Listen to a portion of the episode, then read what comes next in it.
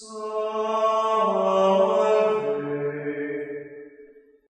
reading from the book of the prophet Isaiah. First, the Lord degraded the land of Zebulun and the land of Naphtali. But in the end, he has glorified the seaward road, the land west of the Jordan, the district of the Gentiles. Anguish has taken wing, dispelled is darkness, for there is no gloom where but now there was distress. The people who walked in darkness have seen a great light.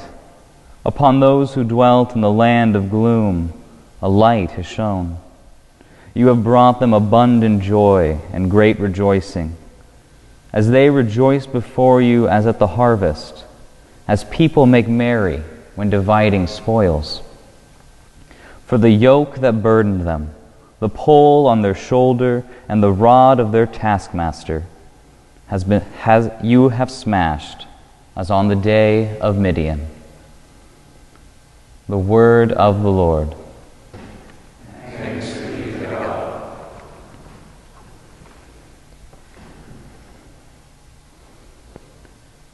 Who do you trust? Who do you turn to when your grades are in the pit? When deaconitis has hit and you can't really do any work? Who do you turn to in your darkest moments? That's what Isaiah is asking us today, and it echoes still. He's speaking in a moment of utter darkness for the people of Israel. Zebulun and Naphtali have fallen. The people of Israel are scared. They're turning to foreign powers.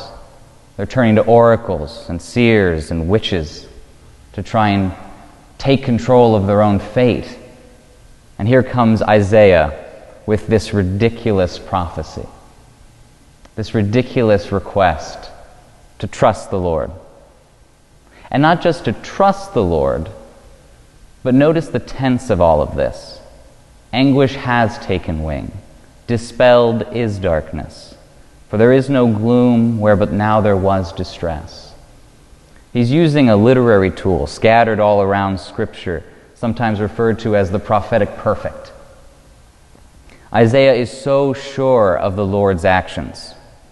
He's so sure that salvation and light are coming, he talks as though they've already come.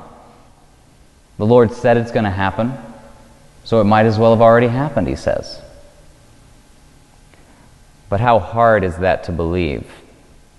Not just for them, but for us.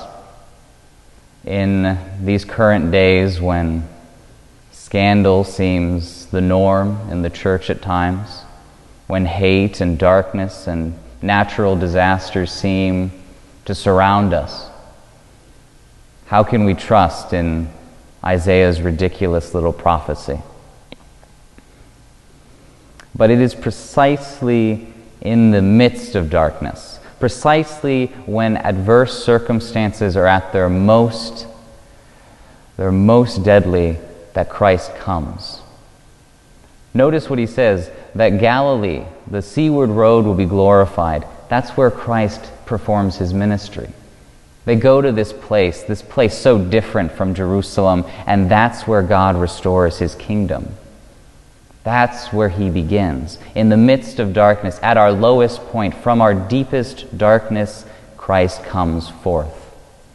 Compare this with Jerusalem the home of the temple and the Pharisees. Men so sure of their own light, of how to honor God, that they're blind.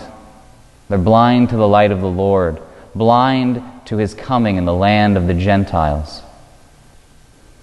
Many of us, myself most certainly, think we can bring light on our own terms like the Pharisees. We think that if we say the right thing, create the right video or graphic or get the most retweets, that we can turn it all around, that we can do great things. And so we deify our own human efforts. Now, this is not to say that we should be cynically pessimistic either. We have free will. We can choose to keep walking in this darkness in the midst of all of this, trusting in a God who has always remained faithful. And he remains faithful not because of anything we've done, but because of who He is. When every human effort to bring light has failed, when our trudging as a people and as a church seems like it can't go on, when our earthly hopes and political parties and ideologies are at last shattered, we will be left not in darkness, but in the only light that there ever was and ever will be a light that is not our own, but one that has been given to us all the same, a light that heals, a light that breaks the oppression of sin and renders us at last truly free. The light that is Jesus Christ and Him crucified. There is no other. You and I have the option to stand in His presence in the light of the cross and the crucifixion and it's going to be uncomfortable. It is not easy standing in that light. It reveals our flaws, our shame, our cowardness, our weakness, our human frailty. These flaws, these vices and sins, they speak to us, and they tell us that the light will burn us, that the shade and darkness our sins bring is a good thing, that it protects us. But the light of the crucifixion, which shines through time and history forever and always, is a very curious thing. If we choose Christ, it doesn't burn us or scald us with its heat, it transfigures us. If we choose Christ, our wounds, our shame become marks of honor and channels of grace. Our past becomes the story of our way to God and His way to us. Our shame is transfigured into glory. And finally, our dark secrets meet not hateful eyes of judgment, but the merciful eyes of divine love, both in Jesus Christ Himself and in ourselves and in our communities, because we are church. We are a people walking in darkness, and we have seen and felt a great light, a great love Jesus Christ.